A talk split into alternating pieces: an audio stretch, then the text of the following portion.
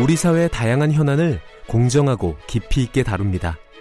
KBS 일라디오 김경래의 최강 시사. 네, 스웨덴 스톡, 스톡홀름에서요 북한과 미국의 어, 정상회담을 위한 실무 협상이 마무리가 됐습니다. 비건 최선희 협상이었는데 이도훈 한반도 평화교섭 본부장, 그러니까 우리 측 좀 대표도 이 참석을 하게 됐어요. 이게 예정이 없었던 일이다 이런 뭐 언론 보도도 있었고요. 어찌 됐건 뭐 삼시세끼 먹어가면서 화기애애하게 진행이 됐다 뭐 이런 얘기는 있는데 구체적인 결과는 아직 발표가 되지 않았습니다. 어떤 대화가 오갔을까요? 음, 정세현 전 통일부 장관과 함께 이야기 나눠보겠습니다. 안녕하세요. 예, 안녕하세요. 네. 이 제가 말씀드린 대로 보도를 보니까 이 삼시세끼 다 먹어가면서 뭐 술도 한잔 하고 아주 분위기 좋았다고 이렇게 얘기하더라고요. 뭐 음, 예. 좋은 결과가 있었겠죠. 이게 예, 예측을 하신다면 어떻습니까? 어떤 결과가 나왔는지? 글쎄, 그 지금 그 아마도 최선희 저 부부장이 부부 네. 아 이제 저 부부상이라구나. 네, 부부상. 예. 어, 예. 평양에 들어가서 김정은 위원장한테 결과를 보고하고 네. 뭐 비건은 이미 지금 워싱턴에 들어갔을 거예요. 근데 평양까지는 교통편이라든지 거리상 어, 좀 늦게 들어갔다고 봐야 될 텐데 네. 그래서 발표가 날 때까지는 양쪽에서 공동 발표하기로 할 때까지는 좀 우리가 좀 더 지켜봐야 되겠지만 예. 아마도 어 2박 3일 동안 그렇게 아까 몇 시간이라고 그랬어요? 삼시세끼를 같이 예, 예. 어, 예, 먹고 부대꼈다면은 좋은 결과가 나왔을 겁니다. 그 중간에 틀어지려면은 삼시세끼까지 안 가죠. 아하. 2박 그래요. 3일까지 안 가고. 예. 그래, 끝까지 그렇게 했다. 그 다음에 아마도 그것은 우리 쪽에 그 이도훈 한반도 평화교섭 본부장이 예. 처음부터 같이 참여를 했기 때문에 양쪽의 그 입장 차이를 많이 좁혀서 그렇게 됐다고 봅니다. 그러니까 그 두 사람들끼리만 그냥 북미 양자 접촉만으로는 그렇게 되기가 어려웠을 거예요. 그러니까 우리가 가운데 끼었다는 것이 에, 이번 협상이 잘 됐다. 그리고 앞으로도 음. 잘될 거다라고는 어, 평가 내지는 전망을 할 수 있는 근거라고 봅니다. 근데 지금 보도를 보면요. 이대훈 본부장이 이도훈 본부장이 이 한국에서 출국을 할 때까지도 이, 네. 이 3자 협정이 될지 협상이 될지 모르고 어, 자기가 한마디로 자기를 끼워줄 줄 모르고 출발을 했다. 현장에서 다 조율한 거다. 뭐 이런 식의 보도가 있더라고요. 어떻게 보십니까? 이거는? 음, 그건 뭐, 우선 뭐, 미국하고는 사전, 그, 뭐라 그럴까, 교감을 했을 거고, 그렇겠죠. 예. 예. 두 번째, 에, 북한의 그 최선희 부부장, 부, 부상, 부상이구나. 저, 그, 거기하고는 현지에서 조율을 했을 겁니다. 예. 그러나 지금 상황에서 북한이 이도훈 본부장을 빼고 얘기를 하겠다는 식으로 버틸 수는 없을 거예요. 왜냐하면 기왕에 북미 정상회담도 문재인 대통령이 다리를 놔줬기 때문에 된 거 아닙니까? 예. 음, 그러니까 어, 북쪽에서도 이도훈 부장이 스톡홀름에 들어간다는 것은 어, 뭐 바로 알았을 거고 네. 와 지심이 내려갔을 거예요. 그럼 저부터 같이 하는 게 좋을 거다 하는 얘기를 최소한도 김영철 어, 부부장은 너는 그 동, 어, 그 뭡니까 김영철 라인에서는 방침을 정해가지고 어, 지침을 내려 보냈을 거예요. 그렇게 되면 최선희로서는 받아야죠. 음, 음, 그러니까 이게 94년 제네바 기본 제네바 합의 제- 제네바 북미 협상 때 하고 좀 천양지차입니다. 그때는 그건 우리가 뭐- 이렇게 상수로 들어가지는 못했죠. 못 갔죠. 못 들어가고 담벼락에 기다리고 있다가 끝나고 나면은 미국 대표들 쫓아가서 어떻게 됐냐고 이렇게 물어가지고 그거는 기자들이 뭐, 하는 뭐. 일인데. 야, 야, 그 벽치기라고 그러죠. 예. 그군요. 이거 어쨌든 이게 어, 우리나라 대표도 같은 테이블에 앉게 되고 어, 분위기는 좋았다 이런 얘기들은 나오고 있는데 예. 지금 약간 좀 어, 뭐랄까요 이, 이 얘기가 좀 어, 여쭤봐야 될 부분인 것 같아요. 이 아직 결과 협상 결과 발표는 안 나왔는데 미 국무부에서 우리 쪽하고 그러니까 강경화 장관 쪽하고 통화를 한 결과를 발표하면서요. 예. 그 완전한 비핵화 어, FFVD라고 보통 요새 얘기하잖아요. 완전히 검증된 비핵화. 이게 음. 보도자료에서 빠졌어요. 음, 네, 제재 이행도 아 네, 네. 그것도 빠졌고요. 제재 유지도 빠졌고. 이거 어떻게 해석해야 됩니까? 좀 다른 기류가 있는 겁니까, 이게?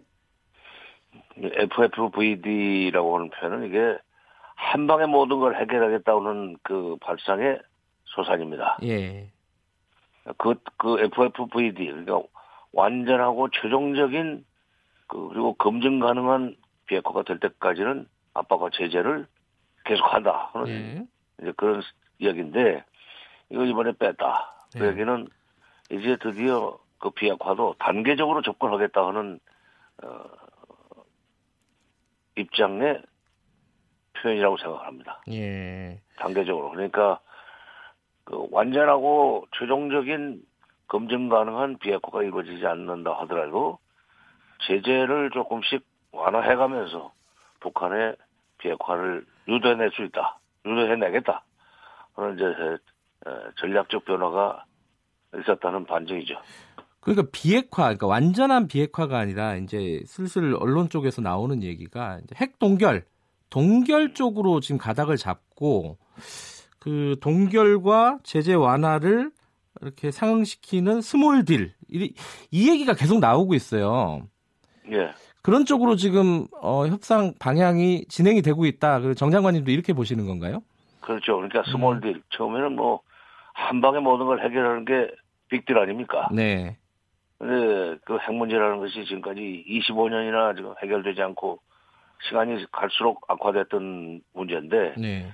이걸 어떻게 한 방에 해결하겠습니까? 드디어 이제 미국이 미국도 이걸 단계적으로 토막을 쳐서 그때 그때 그 상응하는 조치를 해주고 최종적으로 FFVD 상태를 끌어내야 되겠다. 그러려면 시간이 좀 걸릴 거다. 음, 이거 비로소 깨달았다는 얘기예요. 어, 그거 쉽게 알 것 같지만은 북한 미국이 그렇게 생각을 못했다는 어, 생각이 듭니다. 오늘 제가 그 문화일보 칼럼을 하나 보니까요. 남성욱 고려대 교수가 이렇게 얘기를 했어요. 이 small deal 있지 않습니까? 이 핵 동결하고 이 음. 제재 완화를 이렇게 어, 거래하는 거는 우리로서는 우리 네. 한국으로서는 최악의 시나리오다. 왜냐하면은 핵 위험을 계속 안고 가는 거 아니냐. 우리 쪽 입장에서 음. 미국에서는 이제 ICBM 같은 것들을 동결하면서 미국 시민들의 안전을 보장받지만 우리는 뭐냐? 뭐 이렇게 하고 이게 오히려 뭐 대재앙이다. 뭐 이런 식으로 표현하더라고요. 이런 의견에 대해서는 어떻게 생각하십니까? 굉장히 선동적이네요. 네, 네, 선동적이에요. 그대로 제가 읽어드린 거예요. 최악의 시나리오, 아, 대재앙. 아니, 글쎄요. 예, 네. 예. 에,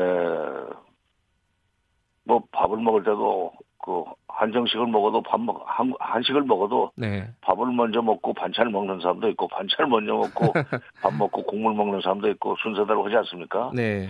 지금 동결로 시작을 해서 최종적으로 완전한 비핵화로 가야지 네. 완전한 비핵화를 해놓고 무슨 어 제재 해제를 유도하겠다 이런 식으로 갈 수는 없는 거 아니에요. 음, 그러니까 핵 동결이라도 확실하게 끌어내고 네. 핵 동결이라는 게 앞으로 핵을 만들지 않는다.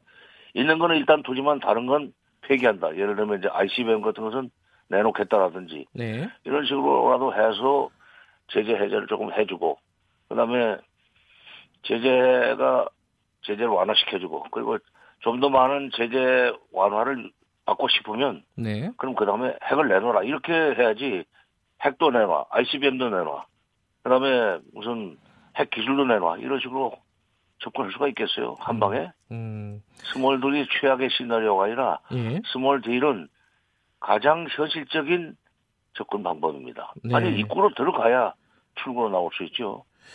지금으로서는 어, 당연히 선택할 수밖에 없는 그런 과정이다 이렇게 보시는 거네요. 아 그리고 네. 미국도 지금 FFVD 이 문구를 뺐다고 그러지 않았어요 아까. 네.